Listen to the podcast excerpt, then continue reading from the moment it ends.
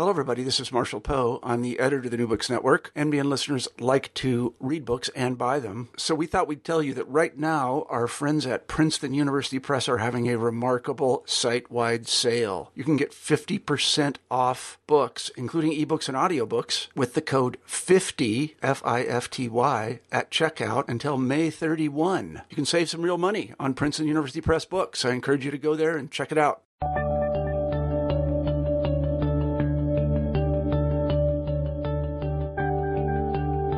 Hello, everybody, and welcome back to New Books in History. I'm Marshall Poe, your host. Each week we pick a history book that we find particularly interesting, and we interview the author of that book. This week we're happy to have three authors on the show Matt Wasniewski, Kathleen Johnson, and Laura Turner O'Hara. They were part of a team that put together a wonderful book called Black Americans in Congress, 1870 to 2007.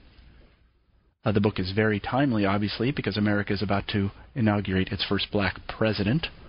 If you're interested in Barack Obama's predecessors, then I highly recommend you read this terrific book.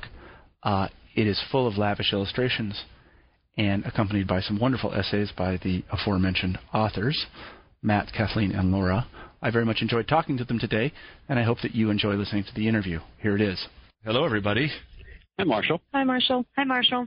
Um, I'm Marshall Poe, and this is New Books in History. And I'm happy to say today that we have um, Matt Wasniewski on the show, and Kathleen Johnson, and Laura Turner O'Hara, and that was in no particular order, I should say. And we'll be talking about a book that they uh, edited and co-wrote called Black Americans in Congress, 1870 to 2007. Uh, the book is very timely, obviously, because Barack Obama, our first African American president, is going to be inaugurated. Uh, next week. Is that right? Next week? That's right, on Tuesday. On Tuesday, that's right. Is it cold there in Washington? It's cold right now for by Washington standards. It's supposed to be uh, highs in the teens or low 20s tomorrow. That's not cold. Yeah, well, that is, guys, that is not cold. When I rode my bike in this morning, it was minus 23 without wind chill. You're a braver man than I am. That is serious. Braver, I think just dumber. I don't know. I was. I remember last year we were having a horrible winter, and I walked in my students, and I just said, "Why do we live here? What, what, what happened? Like, there's Florida. We have Florida. You know, it's not like we can do that. But anyway, uh, so no, I'm I'm I'm hale and hearty and well. I made it in on my bike today, but I'm very excited to talk to you about this book. Um, I wondered if we could begin, though, by asking a couple of you, that'd be Kathleen and Laura, to tell us a little bit about yourself and how you got into public history. I would say that um, we have already asked Matt this question in a previous interview, so we're going to give him a pass. We'll send him out to get coffee for everybody. Okay, I'll keep quiet. Go get, go get coffee for everybody. So, Kathleen, would you like to start, if that's okay? Sure, that's fine. Um, I was born in Massachusetts, and of course, there is a lot of history in New England, so I, I definitely became interested in history at that point, and my parents were both teachers, so they really instilled a love of reading and learning in me. And also took my brother and I to a lot of the historic sites, especially Concord was an annual trip for us. I ended up going to college at Columbia, and I was a history major, inspired by my brother, who went on to become a history professor. Mm-hmm. And when I graduated, I really wasn't sure what I was going to do. Most of my college roommates and friends went off to law school or grad school, but I decided to accept an offer to play basketball in Austria. Yeah, that's right. I remember. That's so terrific. Right. So when I came back, I decided to then teach in New York City, and I taught there for a few years, and I really enjoyed it. And one thing I think that awakened my interest in public history was I became involved in an after school group that we called ourselves the New York City Explorers. Mm-hmm. And we went to museums and public history sites and I really saw my students, even the ones that weren't previously interested in history, become fascinated with the subject. And from there, I moved to North Carolina, ended up in grad school to get a master's in education, took a few history classes, had some wonderful professors, and once again just kind of fell into the public history path, realizing that this was something where I could do some research, study history, and also do some teaching. And then I saw the job description for the Office of History and Preservation, which combined all of my loves, and I was lucky enough to get the position. Wow, that's great. That's a terrific story, especially as I've told you about the basketball part because I I, I played basketball next. I just retired. I'm the same age as Michael Jordan. To give it away, I just like to I just like to put my name in a sentence with Michael Jordan. tell people that I don't know. Well, I think I, you'd have to tell your listeners about the Barack Obama that. Yeah, that's true. Him. No, I, I did play with Barack Obama. That was that's true. I played with Barack Obama and it was it was quite fun. Um, it was good. I was going to tell the anecdote about how I was on the Uh, college basketball team that set the NCAA record for consecutive losses. and what number was that? It was a lot. It was several years of losses. Yeah, we never. This is Grinnell College, and we were not. um Yeah, people were doing other things at Grinnell College. You know, you're a liberal arts college. It's not really big with basketball, but I, I really I loved the place. I thought it was fantastic. Well, so, at anyway, Columbia, we were always happy if we could get a 500 season. So I, I do understand yeah, oh, where you're coming from. 500 would be. Oh, that would be. We won a game. That would be. so anyway, Laura, why don't you tell us a little bit about yourself? Um, I was uh, I was born in New Hampshire. Uh, but my dad joined the Navy when I was three, so I lived everywhere. and uh, from Hawaii to Bermuda and everywhere in between is usually how I describe it. Mm-hmm. Um, but my my dad being uh, uh, in the military had sort of an amateur love for military history, and uh, I kind of caught the bug from him a little bit. Um, and uh, for instance, when we when we lived in Hawaii, we uh, we would go into the the hangar where his uh, squadron was stationed, mm-hmm. and there would be bullet holes in the staircase. Oh, yeah, right. And uh, the bullet holes were from the Japanese attack on Pearl Harbor uh-huh. as they as they flew over Oahu. Mm-hmm. So uh, I used to put my fingers in those holes as I used to walk up the mm-hmm. stairs, and just found it absolutely fascinating. Mm-hmm. Um, and again, we you know we had uh, frequent trips to Pearl Harbor and, and other sites uh, in Hawaii, mm-hmm. uh, kind of like Kathleen having her family trips. That that was sort of what we did as well. Um, but I went into college, uh, kind of wanted to go into to journalism and social science. Uh, I was more interested in in sort of the writing aspect of things. Mm-hmm. Um, I ended up at Stanford University. Mm-hmm. Uh, I actually ran cross country and track there. wow. so yeah, we have a kind of an office of athletes. Um, and uh, I, uh, I, my writing class though, we had a, we had a required writing class my freshman year, and um, a very very forward thinking TA took us on a tour of the Hoover Institution archives. Yeah. Um, as one of the, the sort of parts of our writing class, we had to write a big research paper, and she was showing us the archives as, as one of our resources, and I absolutely fell in love with the with the primary sources there. I, mm-hmm. I don't think before that I realized that you could actually you know handle some of these documents, and um, so I ended up doing my my research paper that quarter on uh, Japanese American interns um, from Stanford. Mm-hmm. So uh, definitely got interested in history at that point. Decided to be a history major the next year. Started taking the core classes. Mm-hmm. So. Mm-hmm. I'm a big fan of, of required classes at college because of that. Yeah. But um, oh. I ended up writing my uh, senior honors thesis. I ended up doing uh, some research uh, over the summer between my junior and senior year at the National Archives uh, here in College Park, Maryland. Mm-hmm. Yeah, that's a true. And uh, really fell in love with DC. It's it's a town of transients, which makes yeah. it perfect for a Navy brat. yeah, right. So uh, I I decided to try to come back here and and pursue a public history position. It's really one of the few places I feel like where you can find a public history position straight out of college. No, I think that's so, absolutely, that's absolutely right, and it's a it's a good tale for anybody who is thinking about going into uh, history or I would say research generally, mm-hmm. and, and that is that um, DC is a terrific place to do that. There are just thousands and thousands of federal jobs that um, you know that one can get. I try to send my students in that direction as as often mm-hmm. as possible. Mm-hmm. Um, they all tend to think of going to graduate school and then becoming history professors, which actually is is in many ways a, a more difficult career path. Mm-hmm. Um, I know that when I worked in DC. Um, I had friends that worked in the government, and uh, you guys actually take your holidays off, which academics don't. Um, you you you have that nice G rating scale where you sort of get raises every once in a while.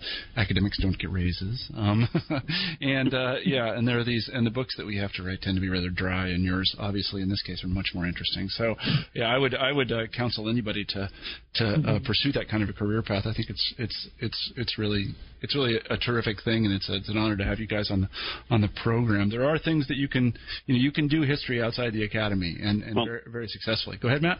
Yeah, no, that and you and I have talked about this before, but the fact that you're you're actually uh, telling your students this makes you somewhat unique because I know my my uh, my program, uh, at least in graduate school, that the, the the first thought was to turn people out for the academy, yeah. and uh, even though University of Maryland places a lot of folks in federal government history positions, mm-hmm.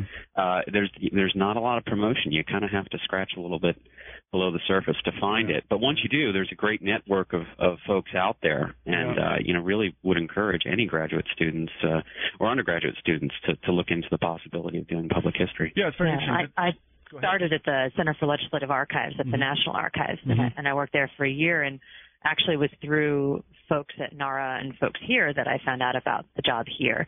So it was definitely through the through the public historian network mm-hmm. that I ended up here. and in DC, we have a, a, little a little known group, the Society for History in the Federal Government, mm-hmm. which uh, has a website, shfg.org, and uh, it's it's the the community of folks who do federal history inside the Beltway, and mm-hmm. some folks from outside the Beltway, and that's a mm-hmm. great way to to kind of see what's happening uh, in the in the public history realm in Washington D.C. Mm-hmm.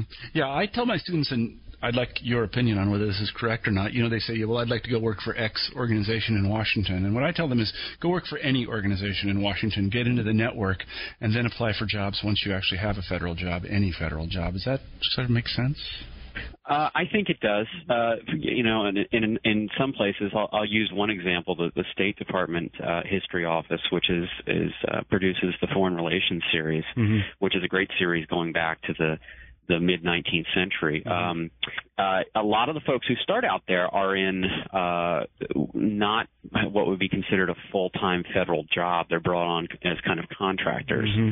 and and that's an example of you know you you you come to a place, work for a while, get your foot in the door, and uh, you know that opens other avenues to to go to another federal history office or perhaps turn that job into a full-time job. Mm-hmm. Exactly. I actually know somebody who works at uh, state as a historian. I also have another colleague who trained as a Russianist and Central Europeanist who then was hired by the office at the Justice Department that uh, hunts war criminals.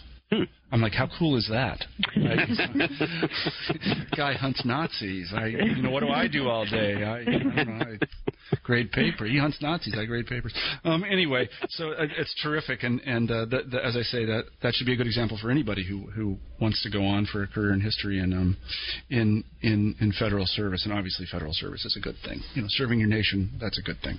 Uh, as our as our um, as our uh, uh, as Barack has told us recently. So anyway, let's talk a little bit about the book. Um, the book is, as I said, Black Americans in Congress, uh, 1870 2007. Why don't one of you tell us uh, how this book came about? Uh, I'll, I'll do that. Uh, it's it's got a long history. Uh, it, it goes back to uh, 1977 when uh, Congress uh, authorized the publication of the first, what was then uh, essentially a, a booklet about um, African Americans in Congress, um, and that was. Uh, at the initiative of Congresswoman Lindy Boggs from Louisiana, who was a, uh, a history teacher and a great proponent of history, and also Edward Brooke, who at the time was uh, the um, the Black American senator uh, for the sole Black American senator representing uh, Massachusetts. Mm-hmm. The book went through another edition in 1989 and uh, then the House uh, and Senate again passed a resolution for a third edition, which this book is. And like the, the the Women in Congress book, we basically took the earlier editions and greatly revamped them. The uh, the profiles in the earlier editions were 250 words to 400 words, and uh, they were just arranged alphabetically. Mm-hmm. In this book, we've taken it, we've made it chronological. Uh, so we introduce members in generations. And like the Women in Congress book, uh, this book uh, uh lays out four generations of African Americans, long generations, uh, who uh, come to serve in Congress. Mm-hmm. And the profiles are greatly expanded in some cases for some folks like Oscar DePriest or uh, Adam Clayton Powell, uh, the profiles are up to 2,000, 2,500 words. Mm-hmm. And then it, we've set off each generation with a contextual essay that sets the scene for what's going on in Congress institutionally, in both the House and the Senate, and then also uh, what's happening in wider American society, mm-hmm. um, social trends, um, larger political trends, and really set the scene for the experiences these people have uh, once they come to Congress, and and uh, and then the experiences that are shaping Congress's priorities um, uh, that are happening, you know, on the larger American scene. Mm-hmm, mm-hmm. I should tell our listeners that the book is uh, uh, absolutely beautifully produced. It is full of uh, wonderful illustrations and figures and charts and graphs. Uh, it measures, I don't know, I'm bad at this kind of thing. It measures, I don't know, 12 by 16, uh, and it's quite a hefty volume. It is, is, is very suitable to, to put in a, prominent place in your living room uh, for people just to leaf through. It's, it's, a, it's a real, uh, it's a real work of, of great craftsmanship, I think. Um, Thank you. I, what if there are more history books like it? Thank um, you. I, I just like to throw in uh, two, the two other folks from our publications department who mm-hmm. aren't on the phone now, but who helped tremendously with the book. Were Erin Hromada, who did uh, a, a ton of the the uh, image research and found some mm-hmm. some fantastic images, rare images, and uh, also uh, took the lead on doing appendices for the book. And mm-hmm. then uh, Terence Rucker, who also wrote some of the, the latter profiles in the book. Mm-hmm. Mm-hmm. Let me um, begin. We will go through the uh, the four eras, the uh, four generations, in just a second, but I want to begin with a, a more broader historiographical question, um, and that concerns terminology. Uh, and I'd like each of you to say a few words about this to see what you feel. Uh, the, the, book is called Black Americans in Congress. Uh, for some of this period, the historically accurate term would have been Negro and one might think that you would even say African Americans in Congress. How did you decide uh, as an editorial board, and what do you believe as individuals um, should be the sort of protocol for using this terminology? Actually, if I could just put you on the spot, Laura, why don't you start? Um, well, uh, there's a portion of the introduction of the book where we, we talk about the terminology and that the uh, the resolution, uh, the, the, print resolution uh, authorizing the book is actually Black Americans in Congress. Mm-hmm. So um, it's it's sort of a continuity with the earlier volumes. The earlier volumes were were Black Americans in Congress as well. Um, and that does that decision reflect the time in which it was originally commissioned? Um, uh, because they could have probably. said Africa. I, you know, I, I don't read. I don't read minds, yeah, so I'm not quite sure why they were. Uh, uh-huh. Why they decided to call it what it what it was, uh-huh. but this sort of this kept the continuity with the earlier sure. period. Mm-hmm. Um, as well, the, the book also dovetails with the, the very influential caucus here on Capitol Hill, the Congressional Black Caucus. Mm-hmm. Um, uh, everyone whose members, uh, past and present through 2007, are profiled in the book. Mm-hmm. Um, we also found in researching the book and talking to various scholars of black history that a position of the African American community prefers that term well, another prefers black American. So mm-hmm it actually was nice as a writer too to have two different words to work yeah. with to, oh, right, to craft yeah. your sentences. So exactly. it ended up being uh, it, we ended up sort of using the two words or the, or the two phrases mm-hmm, mm-hmm. Uh, interchangeably. Mm-hmm. And and again, we explain that in our introduction up front. Right, exactly. You know? And terminology, you know, when when other words were used, when Negro was used in a in a quote, for instance, we Mm-hmm. would keep it in the quote. But uh, but the two terms that we use throughout the book in our own writing were the were Black American and African American. Mm-hmm. Kathleen, do you have anything particular to add to that? Um, I guess you know pretty much echoing what Laura had said, and and it wasn't as much of an issue for the a lot of the members that I worked on in the the 20th century. Um, what I found going through research for members would refer to themselves early part of the century would be more Black Americans, later part of the century would be African Americans. But we really just decided since both terms were were commonly used that we would interchange use them interchangeably. Mm-hmm. Mm-hmm. Mm-hmm. I see. Matt, anything? Um, no, they hit the highlights. I mean, you know, the print resolution for the book kind of sets the title for us, yeah, and right. so we we work from there. Um, we did go through pains to uh, have the manuscript uh, reviewed by uh, uh, African American Black scholars, and uh, there were no uh, no red flags raised by using the terms interchangeably. Yeah. Um, and and again, uh, as as Laura had pointed out, we did find that that there was a portion of the the black community that prefers uh, black American and uh, another portion that prefers African American. I mean, it's you know, it's uh, one of the things that you know we try and get across in this book is that opinion on issues, whether it's uh, you know how a, a group of uh, ethnic group is is termed or or how what their stance is on a on a political issue. It's never monolithic. Mm-hmm. Um, so I think that's one of the things that uh, you know perhaps is subtly expressed in in the usage of those terms throughout Mhm. the book is is that there's a different opinion even within the the uh, African American black community mm-hmm. uh, mm-hmm. about the term. Yeah, it is a difficult problem. I, you know, again, I, I, a professor of mine once said that you really should call people what they want to be called, but sometimes it's difficult to determine what they want to be called. Exactly. Yeah, exactly. I mean, it, it really is, is, is, kind of a challenge in many ways. Um, so, why don't we begin talking about the uh, four eras that you um, single out in the book? And I guess, um, Laura, you did the 19th century members. Is that correct? Yes, it did. Yeah, that's right. Maybe you could talk a little bit about what makes that period. I guess it starts in 1870 and ends in 18. Remind me. I don't know. 1887. Uh, the the first one is uh, 1887. Yes, and it's called the, the, right. It's called the symbolic generation of you say symbolic generation of Black Americans in Congress. What makes it the symbolic generation? Well, the the first generation of, of Black Americans in Congress, and in, in this case, we we have 17 of them who served in the basically within the Reconstruction era, mm-hmm. and uh, they were sort of symbolic in a way that they were symbolic of the Union victory and of the radical Republicans who were the, the dominant force in Congress at that time, of their sort of utopian vision of, of that emphasized political equality of all American men, and mm-hmm. I emphasize men. Mm-hmm. Um, and uh, many of these radical Republicans were former abolitionists. They were from sort of the upper Midwest and uh, and New England and they basically when the, you know they won the Civil War, when the Union won the Civil War, they said, okay, well this is our chance to sort of rehabilitate the South in some ways and bring these and bring these uh, African American men into the fold, and uh, so they they were actually always in constant friction with uh, with President Andrew Johnson, who actually believed in sort of limited federal intervention in the South, and, and a lot of this this early era right after the Civil War and the politics is is a story of their of their back and forth mm-hmm. uh, between the with between Congress and the president. Um, mm-hmm. That they tried to impeach him over. so, um, basically, that their legislative initiatives, uh, despite some of Johnson's op- opposition, uh, they, they, passed the Reconstruction Amendments, which um, these, these, radical Republicans in Congress, which freed the slaves, granted them citizenship, and granted voting rights to all African American men, and then uh, created uh, several um, the, well, essentially the Freedmen's Bureau, which provided social services and education for them.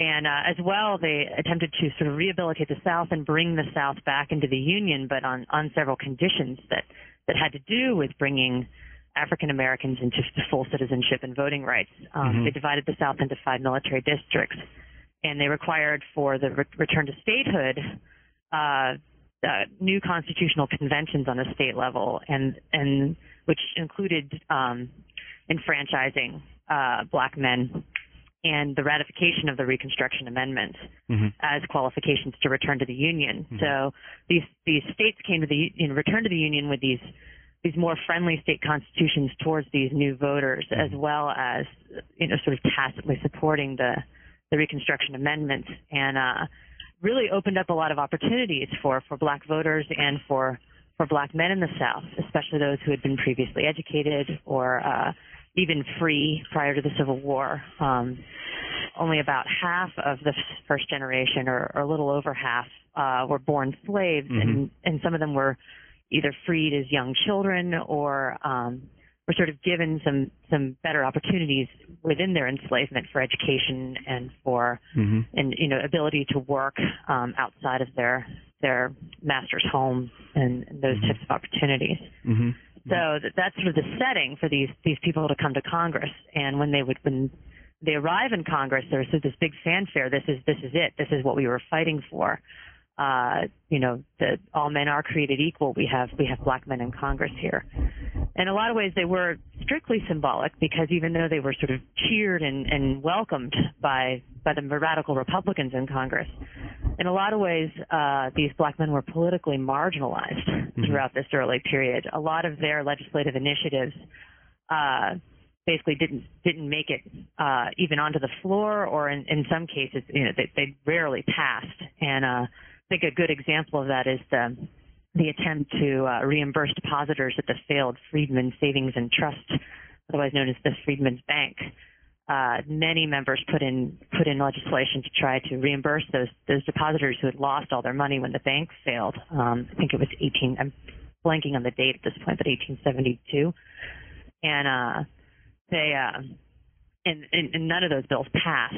Um, so that's sort of an an example of of their legislative initiatives mm-hmm. not really being uh, seen through. But it, and in a lot of ways, they ended up being cheerleaders um, for some of the radical Republican initiatives having to do with with Black Americans, mm-hmm. and they they provided testimony. And uh, we have a long section on the Civil Rights Bill in this first contextual essay, uh, which the, the 1875 Civil Rights Bill, which um, sought uh, equal accommodations and, and initially sought equal accommodations in uh, public transportation, uh, uh, public uh, accommodations, uh, juries, schools, and uh, um, these people, the, the Black Americans in Congress ended up sort of telling their tale about, you know, discrimination on the railroads and, and difficulty with their education mm-hmm. and uh, and really rallying uh, for that cause. But really, it was it was the white leadership that drove the uh, the, the passage of that the, the very diluted version of that bill. Mm-hmm, mm-hmm. What uh, could you do? You have any favorite characters among these 17 African American legislatures? Maybe you could um, talk. Yeah, there's a, there's a lot of really great characters. I really encourage people to read this portion of the book. Um, there's some there's some interesting people here. One of my favorites is uh, is Robert Elliott out of South Carolina. Um, mainly because I think he he really turned a lot of the the initial conventions upside down. He was he was very dark skinned and and a lot of these men at this era were were mixed race in fact 17 of the 22 elected between 1870 and 19 um and it, well 1898 or who served between 1870 and 1901 were um mixed race mm-hmm. so his dark skin was was fairly prominent on the house floor his mm-hmm. uh his three other colleagues at that point were were mixed race mm-hmm.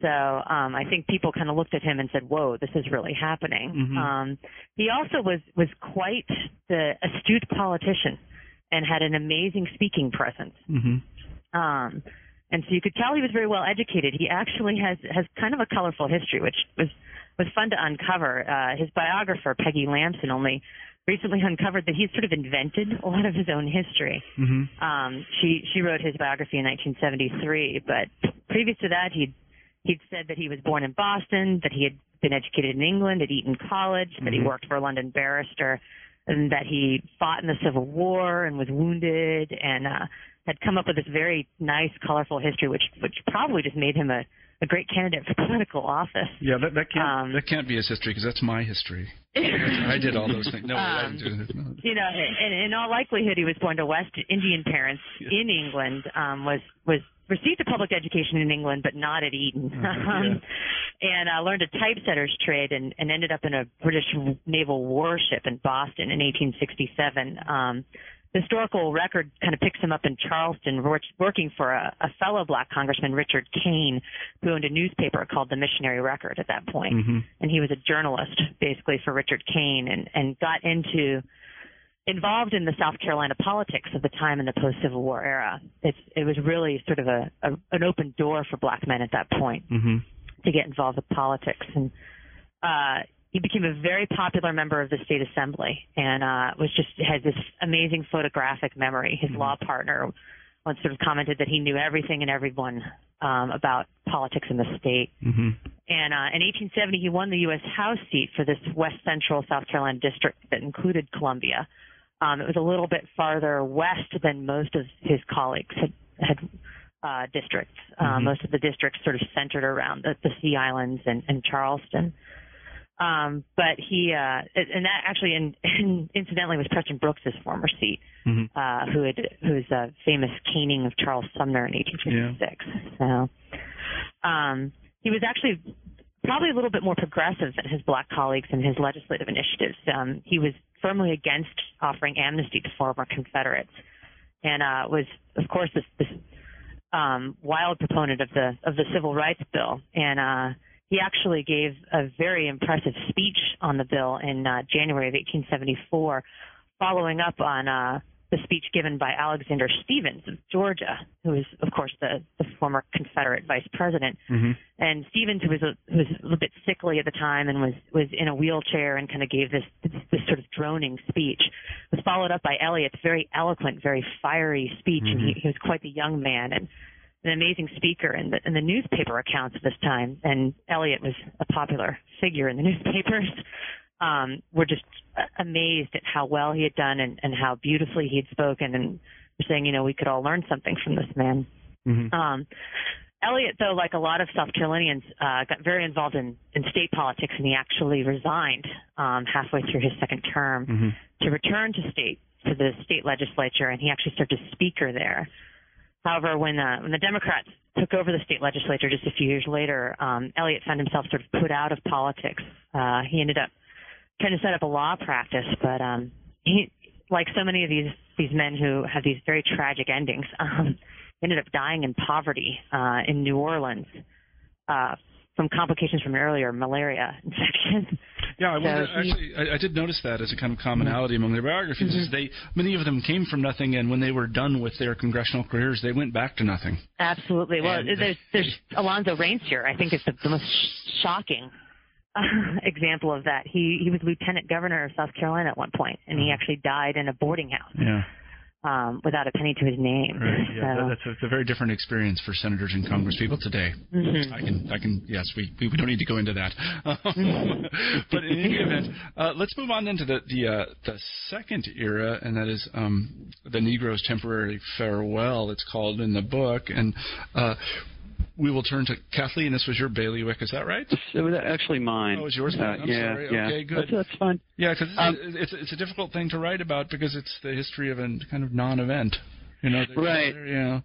The, the title the, the, the title comes from uh, itself comes from a quote by George White, who was the uh, last African American in Congress for a very long stretch, uh, and it comes from a floor speech uh, in which uh, uh, he was essentially promising that uh, African Americans would return at some point, and as he put it, rise again like a phoenix.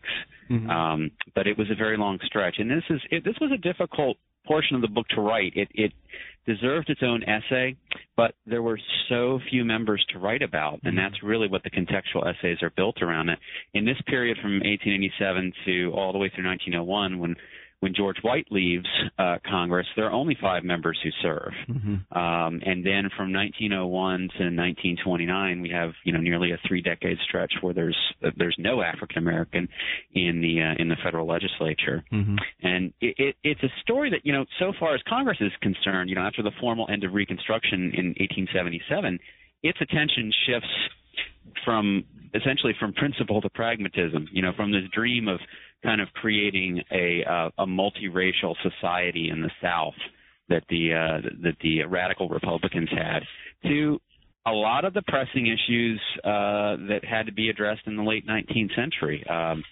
caused by the you know centralization of power during the Civil War, industrialization, the nation's physical growth, uh, um, urban growth, and then you know also America's rising role in, in world affairs. So Mhm. Congress had plenty of distractions to, uh, in many respects, eagerly turn its eye away from race issues. Mhm. Um, but much of the story also happens away from Capitol Hill, and that's another part of the story we wanted to tell and, and to get across that you know change as it uh, so often does in American history really doesn't come from political dictate it comes from social movements Mhm. and demographic movements that are happening far away from Capitol Hill far away from Washington and the politicians have to respond to these things Mhm. ultimately in the end um, one of the things that's happening, of course, is that once the occupying federal forces pull out of the South, the uh, Republican governments collapse,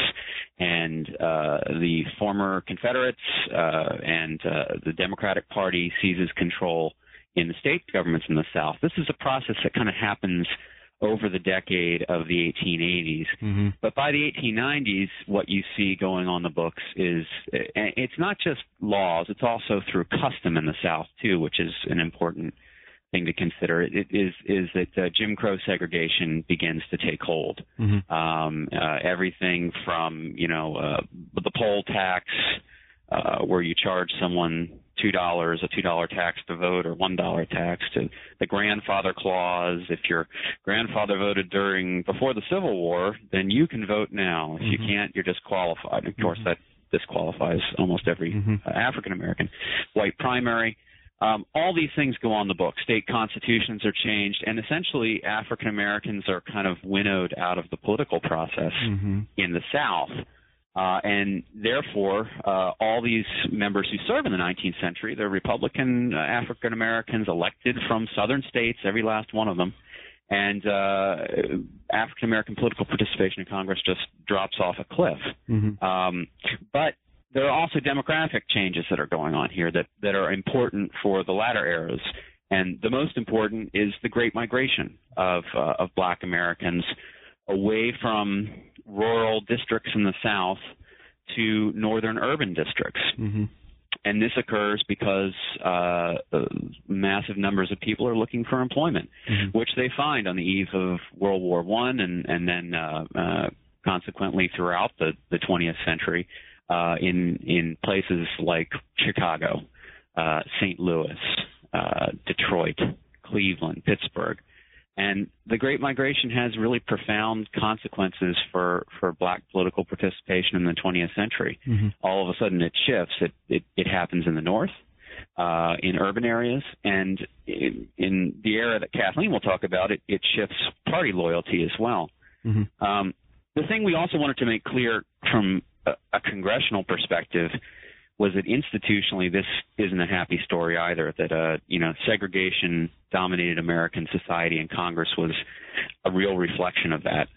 Um, you had uh, the federal government, of course, becomes um, not by decree but by by practice, by custom, uh, segregated uh, really uh, systematically during the Woodrow Wilson administration, mm-hmm. um, beginning in 1913. Mm-hmm. And uh, in the House itself and in the Senate, the galleries are segregated, uh, kind of you know de facto segregation. Uh, you had a uh, uh, not only a, a blacks gallery, but a also a women's gallery uh, separate from the men.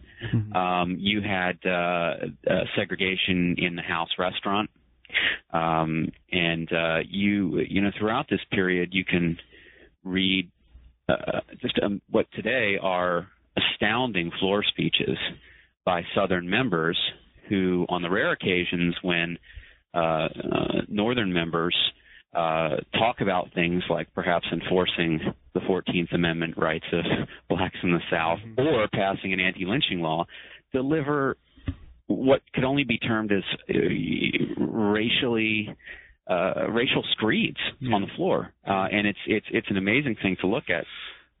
Yet there, you know, there's a few brave souls during this time period too, and that's another thing. You know, there's not any African American in Congress, but there are here and there a- uh, advocates for the black community. Mm-hmm. Um, and here, uh, a couple of the folks that were mentioned in the book, a guy named Leonidas Dyer, who was a representative from Missouri, who uh, who pushed an anti-lynching law through the House with the help of the NAACP Mm-hmm. in the early 20s, uh, only to have it die in the Senate. Mm-hmm. And um, and then another fellow by the name of George Holden Tinkham of Massachusetts, who was a real character uh, and a fun person to write about. He uh, he actually was the first American to fire a shot in World War One against the Central Powers when he was visiting the front lines, and and a, an Italian commander. Uh, uh, of an artillery uh, uh, uh, battalion uh, convinced him to pull the, the, the firing lanyard on a cannon aimed at troops in Austria. He was also a guy who, who named his uh, you know his political trophies after uh, uh, his uh, his, uh, game trophies after political opponents. So he was he was a real character, uh, and he was also one of the people who in the 1920s, when the House is is waging this battle between urban representatives and rural representatives uh, over apportionment, you know, how seats are going to be handed out in the states. Uh, he's the guy who kind of stands up in the back and says, "Well, while you're talking about this, what about the 14th Amendment? what about African American rights? What about the fact that there's a clause in the 14th Amendment that says if you disenfranchise a group of qualified voters in your state, you lose that number from the total of your population figures. Yeah. And what he was doing, in essence, was to uh, to go after Southern representation in Congress, Uh-huh. because if if they if if reapportionment happens with lower population totals, the Southerners are going to lose seats. Mm-hmm. And uh, and this too is important during this era because because the South is a one party um, uh, region, a, a solid Democratic South, uh, beginning in the in the 20th century. Uh, the members, especially House members, are, are running in very safe districts. they accrue seniority, they move up the chain of command, Mm-hmm. and consequently, by the 1930s, the people who are running the key power committees in the House and, and even in the Senate are by and large Southerners. Mhm. Uh, Appropriations Committee, Ways and Means, Rules, um, any committee where anyone who wants to be a reformer, you know, would have to get their legislation through, Mhm. and and and uh, more often than not, it was a Southern segregationist in charge of the committee. Yeah, I didn't realize that, but that makes perfect sense institutionally. Yeah, I, did, I had no idea. So it, it's this is a it's a difficult uh, difficult story to tell, but you know we wanted to be honest about it Yeah. and uh, and also set the scene. Um, and uh, but the, you know in in terms of African American representation, it, it's it's a long uh, period without any. Yeah, these are um, periods in which, and their characters about which I think we should probably think pretty carefully because, in a certain strange sense, they are us. I mean, we look back on someone like Woodrow Wilson, who in this era I happen to know the most about among the people that you mentioned, and he, by our standards, held ideas uh, within his very large, purportedly very large gray matter, which were entirely contradictory. We can't understand uh, very easily Woodrow Wilson's mind because, on the one hand, you know, he wants to bring peace and freedom to the, um, you know, subject people of the old Austro-Hungarian Empire uh, under the doctrine of um, uh, popular sovereignty. But then he also clears out Georgetown of uh, African Americans and moves in white people and institutes uh, um, a kind of a thoroughgoing regime of segregation in the city of Washington itself. Right. I mean, it really, you know, how, how these things can be put together, I don't know, but I, you know, I imagine that um, you'd probably have to read Wilson's biography in order to understand how he thought that. And and I firmly believe this, how he thought that was the right thing to do. I mean, these were actually, I interviewed someone a few weeks ago about uh, the way the French treated their colonial troops. And, um, you know, on the one hand, they treated them well, on the other hand, they treated them very badly. But he said it was very important to remember that they were imperialists with um, good consciences. They didn't think they were doing something wrong, and I, and I and I think that's very important to remember with someone like Wilson or these other senators and Congress people. They they felt that this was the right thing to do, and really trying to come to grips with that is uh is a, is a mighty task. At least it is for me. I can't I can't speak for you guys, but I No, it, it, it's it's complicated, and and you, we also have to keep in mind that this is a period when you know, as you as you alluded to, this is this is when Darwinian notions of of racial inequality were were at their peak. yeah And and even even with some of the reformers, the, the the few brave individuals who are kind of pushing these ideas of well, we need an anti-lynching bill, or we you know we need to stand up for the Fourteenth Amendment. Even these people held contradictory ideas. On the one hand, they're they're pushing for for protecting um, black rights in the South, but uh, on the other hand, when you know a little bit closer to home in terms of internal change in in the House, institutional change, they're a little more reticent. And um, uh, so yeah, you do have to. There there are definitely contradictory impulses at work. Yeah, and this is not to excuse them by any means by our standards. Obviously, it's a horrible thing that they did, but nonetheless, it is kind of an interesting exercise to, to try to understand them. I'm always amazed, uh, you know, when you read the very few things actually that Lincoln said about uh, the black race, as he would have called it, and you know, there there are things that that, that are surprising. he, you know, he you, you don't expect these things to come out of the great liberator's mouth, but they did, and he thought they were correct. Um, so you know, that sort of goes to show you that uh, you know the past really is a foreign country, or even more than a foreign country. It's a foreign. It's a it's a it's a pl- it's a different planet. it has its own unique context. And it's funny. The older I get, you know, and as I said, I'm not young anymore. I mean, I remember things in the, you know, in the in the '60s. I was very young then, but I remember things being said that uh, just are no longer said anymore. And they were said by people uh, who are of, of great prominence and significant intelligence, and they just are no longer said anymore. Um, it's it's uh, it's really quite for a historian growing old is a is really an enlightening thing. I have to say. The other the other thing I'll say about growing old is since you guys are all youngins, is that I don't trust my memory past about a week now. Anything that happened more than a week ago, if I tell you it happened, uh, all bets off. I don't know, uh, Marshall. If if you're uh, if you're Michael Jordan's age, you're you're you're not you're not that much older than uh, a few of us here. That's right. All right, so um, let's go on then um, to the early 20th century, or the, I guess the mid 20th century. Kathleen, this is your provenance, right? This is your area. Am I correct? Yes, it is. It yeah, is, so right. So here we have the return of African Americans. This part is called Keeping the Faith, African Americans Return to Congress. So why don't you tell us a little about that? Sure. Well, keeping the faith comes from the famous catchphrase of Adam Clayton Powell. And it really tried, the statement captures the growing momentum of black members and the increasing political activism of the civil rights movement during this era. Um, there were 13 members during this period, and Oscar DePriest's election in 1928 ended a nearly 30-year drought. Mm-hmm. The the members that were in this period were were very very diverse, and much like Reconstruction, in the early part of this era, it was one black member serving at one time. So Oscar DePriest was there by himself, mm-hmm. Arthur Mitchell was there by himself, Dawson for a while before Powell came in. And one thing that was quite a, a common theme during this period was the intense scrutiny that these members faced. They were under pressure not just to represent their constituents, but really to represent all black Americans. And this is something that we refer to in the book quite often and, and call it surrogate representation. Mm-hmm. And it wasn't something that members could really choose. It was thrust upon them. And in most cases, they accepted it and they realized that this was, in some cases, a burden that they had to bear, that they had to represent all black Americans.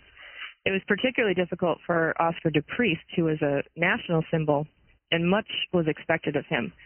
Um, but he was coming in when there had been such a, a drought, and he was the only black member, and he he did his best. He he really he tried to confront some of the institutional racism, for instance, with the house restaurant that Matt had talked about, mm-hmm. and he was able to get uh, the house to investigate, but it, inevitably their legislation wasn't passed. It, it was um, it was seen as a, a failure by blacks outside of of Congress. Mm-hmm. But he was in a, a very difficult position. And then as the the time period wore on, you had more members coming in, especially, of course, in the 1960s, and so at least they had allies. Um, but before that, it was really just one one black member at a time. And a, a big difference from the period before, from Reconstruction, was almost all of these members were Democrats, mm-hmm. um, except for two, except for Oscar DePriest and Ed Brooke. And really, the the switch, the there are two reasons for it. Um, one was the, the Great Depression, of course, and the, the New Deal reforms that affected so many Americans, and especially Black Americans who suffered from the, the economic downturn, and really felt that the Democratic Party had something to offer them. And so in this way, they, they felt that they could leave the Republicans and, and Hoover behind because they were going to a party that was listening to their needs. Mm-hmm. And then another thing in, in Chicago is, is a great place to look at this, in the first district, especially in the South Side is with DePriest, you had the, machine politics, mm-hmm. the, the machine that was so entrenched there, and they really courted African American voters mm-hmm. and and got African Americans involved in the political system, like Oscar DePriest. And during the the Great Depression and and and following in the the 30s, the 40s, and the 50s, they they started to the Democratic Party as they grew stronger to follow the model by the Republicans, and they courted African American voters and also got people like Mitchell and Dawson into the machine, and so you had this this gradual switch from Republican to, to Democrat. Mm-hmm, mm-hmm. Um, it it was really a a fun and interesting period to to write about because the the members were so diverse mm-hmm. and and so much was expected of them. It was um, the way that they were able to withstand the, the pressure of having to represent, you know, not just a, a district, which I can imagine would just be so difficult, but to try to to represent the you know entire black population, and especially during the civil rights movement. Mm-hmm. Yeah, I like what you said about diversity because they really are, are, very different. I mean, somebody like um, somebody like uh, Adam Clayton Powell and somebody like uh, what was his first name? Edmund Brooke. Ed, Ed Brooke. Ed right. Brooke. Mm-hmm. They're very they come from very different backgrounds. They're, right. They're different people. Maybe you could just talk about those two a little bit. Sure. Uh, well, Adam Clayton Powell is. Uh, how could he not be one of your favorites when you're yeah. writing about him? He he had charisma, um, and and he demanded attention, and and something that um, that he really followed is, is he he did not want to wait patiently while things changed within the Congress and also outside. So he he came in and he let everyone know that he was going to be confrontational, and if he didn't like it, that was too bad. He he didn't care. Mm-hmm. And a couple of examples of that is um, some of the racism, institutional racism that these members faced, where he would have petty things that members would say that they didn't want to have an office nearby a black member, or they didn't want to sit by a black member on the floor. And so when Powell found out about this, um, John Rankin an avowed segregationist from Mississippi, he made it quite publicly known that he did not, he was not happy about Powell being there and certainly wouldn't sit near him on the floor. So Powell literally in some cases stalked him on the floor. and on one occasion during one day, he made him move five times. so, so he was not going to be intimidated by anyone, and, and he seemed to just enjoy the challenge. And then also with the house restaurant, where DePriest tried so hard to work within the system and to get legislation passed to end the segregation. Powell took a, a different approach. Um, we referred to him as a congressional irritant, and he he definitely was an irritant in in many ways. He would go to the house restaurant frequently. He would bring his constituents there. He would order his staff to go there, even if they weren't going to eat. He would just tell them, if you're not hungry, just go and sit there. Uh-huh. You know, he was making a, a very public stand. He was making people uncomfortable. That that was his approach. Yeah. Ed Brooke came from a a much different uh, background than that. He was a, a Republican. He was coming from Massachusetts. He also was coming into the Senate, the first the first senator of the century, the first black senator of the century. He um, he was much more mainstream, but he also talked about being welcomed in the Senate and having a, a different experience than Powell, Mhm. and that uh, the senators really didn't treat him any differently, Yeah. and and that there there wasn't um, he just had a very different experience. And then you also have to understand too that Powell is coming from Harlem, and his constituents loved his confrontational approach. Yeah. And with Brooke, he's representing Massachusetts, which Yeah. of course was liberal at the time, but he he had a very different group of people to answer to, and Yeah. so he he had a, a different approach altogether. Yeah, no, I, I, I- find the two of them, the contrast between the two of them, very, very interesting. And I suppose if you exaggerate it a little bit, you know, you can see in the two of them, on the one hand, the, you know, uh, the accommodationist attempt to win power on Brooke's side, and then on the other hand, the confrontationalist approach uh, on Adam Clayton Powell's. And these these approaches, until I, I don't know if they're still with us, but they certainly in my life have been with us. Um, you know, it, I, I, I don't know if it's right to mention these people, but someone like Alan Keyes, you know, is quite an establishment figure. But then on the other hand, you know, you have your Jesse Jacksons and Jesse Jackson Jr. who who are Mhm. really much more confrontational in, in their approach. And and these two approaches, I think, go back. I'm not an African American historian, but I think they go way back. Mhm. Um, and and I was very I was I, I didn't really know anything about Brooke until I read the book, but I found it absolutely fascinating. If I can just interject about Brooke, that he had a, a very enlightening uh, anecdote that he told in his memoirs recently, uh, which Kathleen included in the profile, uh, and it's it kind of get, it gets to the way the Senate operates versus the House. Mhm. In addition to uh, you know kind of race issues, the broader race issues, he he remembered going down to the Senate swimming pool at one point and walked in, and in the pool is Strom Thurmond and two other segregationist senators, and he, he totally expected to just be snubbed.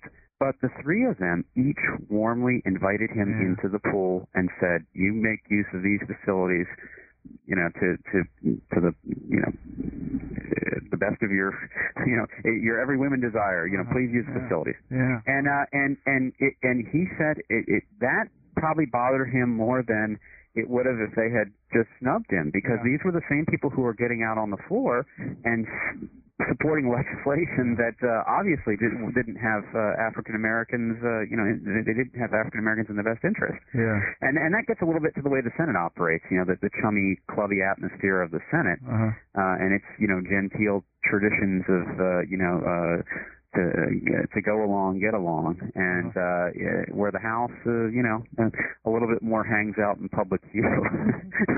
And and another point I think is important to stress is that you didn't always have these opposite extremes. It wasn't that you had someone that was so Mhm. confrontational or someone that was going to be an institutional player. You had someone like Charlie Diggs from Detroit who served uh, starting in 1955 and through 1980. And he really tried to adopt both approaches. He would be confrontational and outspoken when he needed to be, and he also was a, a real. He had a good, solid institutional knowledge. He was on the Foreign Affairs Committee. He chaired the D.C. Committee. He was the first chair of the CBC. So he was really able to to play both sides, and he used it effectively. He was able to get legislation passed, and he was able to satisfy his constituents. So you did have some people that were very, very um, politically astute and felt comfortable playing both of those roles and, and Mhm. did it quite well. Mm-hmm. Absolutely. We should also mention, um, since this sheds a little bit of light on uh, Barack Obama, the, the significant role that Illinois and Chicago particularly played in um, this era and the next era in moving black Americans into uh, the House of Representatives and the Senate. Maybe somebody could just say a few words about that. Dead. Yeah, sure. I'll, I'll, take that. Um, well, the, the, first district is uh, of of Chicago is one that we highlighted in the contextual essay, and then it's also going to be something that um, people can read about in the, the individual profiles in DePriest and Dawson, Mitchell, Metcalfe. There, the black representation there has has been throughout the the 20th century, uh-huh. and really, and this is something that I, I touched upon briefly. The the importance of this and the, the increased opportunities were due to the machine politics that started with the uh, Republican machine bosses that realized the potential of blacks within their their district or within the the city of Chicago, mm-hmm. and were able to not just to encourage them to become involved in the machine, but to to become political players, and mm-hmm. gave them that important experience. And then the Democrats took on this and this approach, realizing how effective it was, and so it was a, a you know chance for African Americans that had never had a chance to become involved in politics mm-hmm. to suddenly have the you know the highest field that they could go to Congress or mm-hmm. or have a chance to be really important players within in, within Chicago. And then you'll see this model followed in in other northern cities as, in, as well, like Detroit and, and Pittsburgh and, and New York. There's a good book, the first district there in Chicago. Has Excuse anyone, me? Has anyone written that book? Just about um, the district? I... Not not just about not just about the district. We we certainly found some secondary sources that that covered that, but not just on that particular one. And you're right. I mean, it, it, the history there is incredibly rich. Maybe you should start a graduate program. Take out a graduate student. I'm write that for you. That's a good idea. Or you know, a fellowship program. You know, you could have mm-hmm. a congressional fellowship come. You could help them out. You know, since you guys know where all the archives are and everything else, and you have access to these people. I mean, actually, that would be that would be a wonderful thing. If anyone is listening, give these people money to start a fellowship program for graduate study in Washington. Thanks, sure, Marshall. Barack, if you're there, now you send these people a check, okay? None of that phony stimulus package money either. I want hard currency. So let's talk a little bit about the last year, and that is called Permanent Interest, the expansion and organization and rising influence of African Americans in Congress. And at this point, really, the number of African Americans um, balloons. Who'd like to take that on? I'll start, but Kathleen and, and Laura can certainly okay. jump in because we all had a hand in this one. Um, yeah, this this time period runs from uh, 1970 on up, and and as you point out, the numbers statistically go through the roof. 70% of uh, all the African Americans who've served in Congress were elected at, in 1970 or later. And um, there have been, well, if if uh, if and when Mr. Burris is seated, looks like he will be now uh, the the senator uh, from uh, Illinois, then we're up to I believe about 125 mm-hmm. throughout congressional history. Mm-hmm. Uh, so you get a, a, sense of the numbers there, um, and a, a, lot of that has to do with uh, you know the civil rights movement having come to fruition, uh, particularly the Voting Rights Act of 1965. Uh, you see. particularly from southern districts, but also because of redistricting in northern urban districts, uh, you see a, a, a leap in the ter- in the number of House members who are elected. Uh, you see, for the first time since Reconstruction, uh, black Americans elected from the South. Andrew Young from a district uh, mm-hmm. uh, in Atlanta, and Barbara Jordan uh, from a district in Houston. And so you see change beginning to happen in that sense. When you get more numbers in, uh, that allows you to organize, and, and that had been one of the the goals very early on for uh, for Charlie Diggs, who Kathleen had mentioned earlier. Mm-hmm. Um, he wanted to create a caucus of um, of African American members, and in 1971, he had had an informal caucus for one Congress before that. Uh, but uh, in 1971, the Congressional Black Caucus is founded, mm-hmm. and that has profound repercussions both internally and externally, uh, legislatively for uh, for uh, Black Americans. Mm-hmm. Um, I'll speak to one of them, and then I'll turn it over to Kathleen because she she worked with the Congressional Black Caucus materials quite a bit. Um, one of the things that happens inside the House is that with the Congressional Black Caucus, now you have uh, an advocacy group who can go to the leadership and uh, lobby for members to get put on uh, powerful committees. Mm-hmm. Uh, so it's during this period that for the first time we have African American members on committees like appropriations and the Ways and Means Committee mm-hmm. um, and uh, the Armed Services Committee. Mm-hmm. Um, and, and, and, this is largely because the Black Caucus has, has, gone to the, the Speaker and the Majority Leader and said, look, we need we need representation across the full spectrum of committees here. Mm-hmm. And um, by the end of this period, I'll I'll leap ahead. Um, you see uh, what, in a lot of ways, is is kind of an ironic reversal because during the civil rights era um, in the House. Uh, Southerners controlled committee chairmanships and uh, the key power points. Mm-hmm. By the 110th Congress, 111th Congress, which we've just entered, uh, it, it's African Americans hold uh, very important uh, positions throughout the House. Uh, a couple hold full committee chairmanships. Mm-hmm. Um, Charlie Rangel on Ways and Means and John Conyers on Judiciary, to name mm-hmm. two. But what's interesting is if you look one layer below that at the subcommittees, in the 110th Congress, there were um, uh, it varied over time because we lost a few African American uh, members, uh, but uh, 42, 43 members in the House. Half of them held subcommittee chairmanships, and subcommittee chairmanships are, are kind of the, the, the traditional route mm-hmm. to, to greater positions of power. And so you, you see a reversal from the civil rights era. Um, a lot of that has to do with the CBC's work to uh, to to get recognition for these members and get them onto to more powerful assignments and committees. Mm-hmm. And Kathleen can address some of the legislative issues. Kathleen? Well, and I just wanted to follow up with what Matt said, and he mentioned armed services, and there's there's a really good story about uh, Ron Dellums at this yeah. point. Um, the CBC was was gaining power, and they were doing it quite quickly, which was impressive because this was going to be in the, the early 70s, and they were just formed in 1971, and they put together um, a very a concerted effort to get Ron Dellums, who wanted to be on armed services. Now, Ron Dellums came from Berkeley, and he had run on an anti-war platform, and he made his feelings on Vietnam quite clear. And Edward Hebert of Louisiana was the chairman, and he did not want Dellums on his committee. No way, no how. Yeah. And at the same time, he also had to deal with Pat Schroeder, who wanted to be on the committee. So this is Hebert who has to deal with an African American and a woman who both want to yeah. be on his committee. So you can understand how he's feeling about mm-hmm. that. So they, the CBC was able to successfully, they were able to draft a letter and put pressure on Speaker Albert at the time and get Dellums on the committee. Mm-hmm. Now, Hebert, and this is another story that Schroeder likes to tell, was so upset with the fact that his power, you know, that he was supposed to be able to decide who was on his committee and he was forced to take a, a woman and an African American, that he allegedly made the two of them share one chair during the first committee meeting.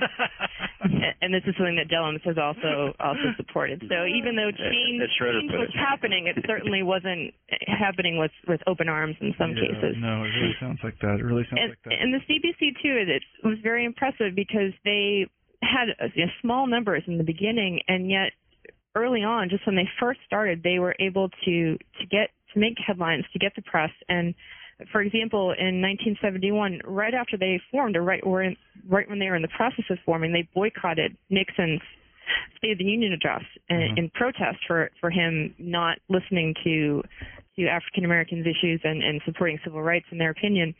And two months later, they were able to get a face-to-face meeting with yeah. him, which is unprecedented. And this yeah. is just a very good example of how being able to form in a group and to, to have a unified front, how they were able to become a, a substantial block. Mm-hmm, mm-hmm. And another thing relating to the CBC and also this period, which is very, very important, was the, the movement against apartheid. Um, this was something that united and in some ways defined black members during this period. It, it, was a movement that started in the, the late 60s by Charlie Diggs again, and then it was it was picked up by uh, Ron Dellums and other members. Ron Dellums was the, the first member to call for economic sanctions against South Africa. And the CBC was very much involved in the the high profile movement that carried on into the 1970s and the 1980s in a lot of the um, the sit-ins and mm-hmm. the eventual arrest of people at the South African embassy. Mm-hmm. Um, so you see some of these high-profile things going on outside of Congress, and then you see um, institutional work that they're doing, understanding how change can be made within the system. So all of a sudden, you have have such a huge change from just the early part of, of the the century where there were one, two, three, four members, and now all of a sudden you have um, even when it's just in the teens, that they're able to unify and people have to take their concerns seriously. Mm-hmm, mm-hmm. No, it's, it's interesting. And now the Congressional Black Caucus is a it's a it's a big deal. I guess, yeah. I mean, so I, I mean, I hate to say it, but we're almost out of time, and uh, I want to uh, close by asking two questions. The first one is our traditional question, and then the last one is a surprise. Uh, and the traditional question is, what is next for you guys? What are you guys working on now? Well, uh, we're we're enjoying a time when we're not uh, drafting essays for a book that's on a Yeah, tight deadline. right. Um, we're uh, we're working on some uh, some projects. We we have an oral history program which uh, uh, Kathleen is uh, manages, and uh, we're we're looking forward to uh, to to doing some interviews in the next year. We we focus on longtime staff members, uh, people who um, either kind of work behind the scenes on committees or from member offices uh, or uh, support folks.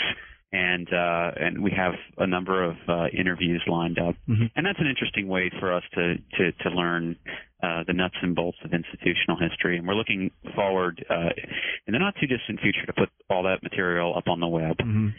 And uh, we're we're also uh, we we handle a number of reference questions. That's kind of our bread and butter Uh-huh. uh, from from day to day. Um, you have and- you have Hispanic Hispanic Americans in Congress. Oh yeah, we do, we do. Uh, that's uh, the, we have two more books in the series Okay. coming up, and uh, Hispanic Americans uh, and uh, Asian Pacific Americans, Yeah. And uh, those those stories are going to be uh, quite different. Both, you know, uh, unlike these women in Congress and uh, and Black Americans in Congress, there'll be stories that'll be driven by uh, foreign policy and, and U.S. expansion. Uh-huh. And uh, and for for Hispanic Americans, the story extends all the way back to the 1820s because our first Hispanic American is a delegate from Florida who was a Jacksonian slave owner and Indian hunter. Uh, yeah. So so it's it's quite a story to tell. and then then our story of Asian Pacific Americans uh, really starts in the 20th century. The first uh, Asian Pacific American is a uh, is a, uh, a fellow by the name of Dalip Saund from the Imperial Valley in California, who was elected in the mid 1950s. Uh, so that that that too is a much different story to tell. God love the United States. Those stories. Yeah, only- yeah. I'm also going to interject with a shameless ahead, plug. Yeah. Um, we're always uh, we just got done with a lot of our updates to our website for the 111th Congress, Oh. and uh, our website is a is sort of a jewel of information. I Yeah, think people yeah. are surprised sometimes when they call us and we say, "Oh, we have that on the web." Yeah. Um, so it's at clerk.house.gov, no www, and it's the Art and History tab. Yeah. And, and Um, we should also mention that there is an accompanying website for the uh, the Black Americans book, which has all the material up and and some uh, additional material, Yeah. uh, which uh, Kathleen can speak to very quickly here. Uh, we have some educational activities for teachers, mainly aimed at high school teachers, and we also have a section for any teachers, middle school, high school, and college professors who want a copy of the book. They can go to our website, so Women in Congress and also Black Americans in Congress, and if they just fill out a very simple form and send it to us, tell us how they're going to use it in their classes, we'll send you a complimentary copy of the book. Well, that's terrific. That's very that's very nice of you. Well, I hope a lot of people Thank buy you. the book. Okay, here's the final question. I want you guys to be brief here. Uh, what are you going to do on inauguration day? What happens on inauguration day for you guys? And battening down the hatches and staying home. we were going to come ask you for tickets. Yeah, you, no, you right. played one on one against no, Obama. Barack didn't know Barack. I beat up Barack, so I don't think he sent me any tickets. He doesn't like to remember that. No, I says. Well, anyway, I just want to thank you guys for being on the show. Uh, in the interest of full disclosure, I should tell our listeners that there was a little mistake made by yours truly, and that we had to do this again. But I think it turned out fantastically. And um, again, when these other two books come out, and if you have any other projects you want to uh, talk to me about, please, please give me a call, and we'll do more interviews. Hopefully, just Oh. one at a time this time. Okay. We'd love to, Marshall. Thank you for your help. All right, absolutely. Thanks very much for being on the show. Okay, thanks, Thank you. Bye-bye. Bye bye. You've been listening to an interview with Matt Wasniewski, Kathleen Johnson, and Laura Turner O'Hara about their new book, Black Americans in Congress, 1870 to 2007. I'm Marshall Poe, the host of New Books in History. I hope you have a great week.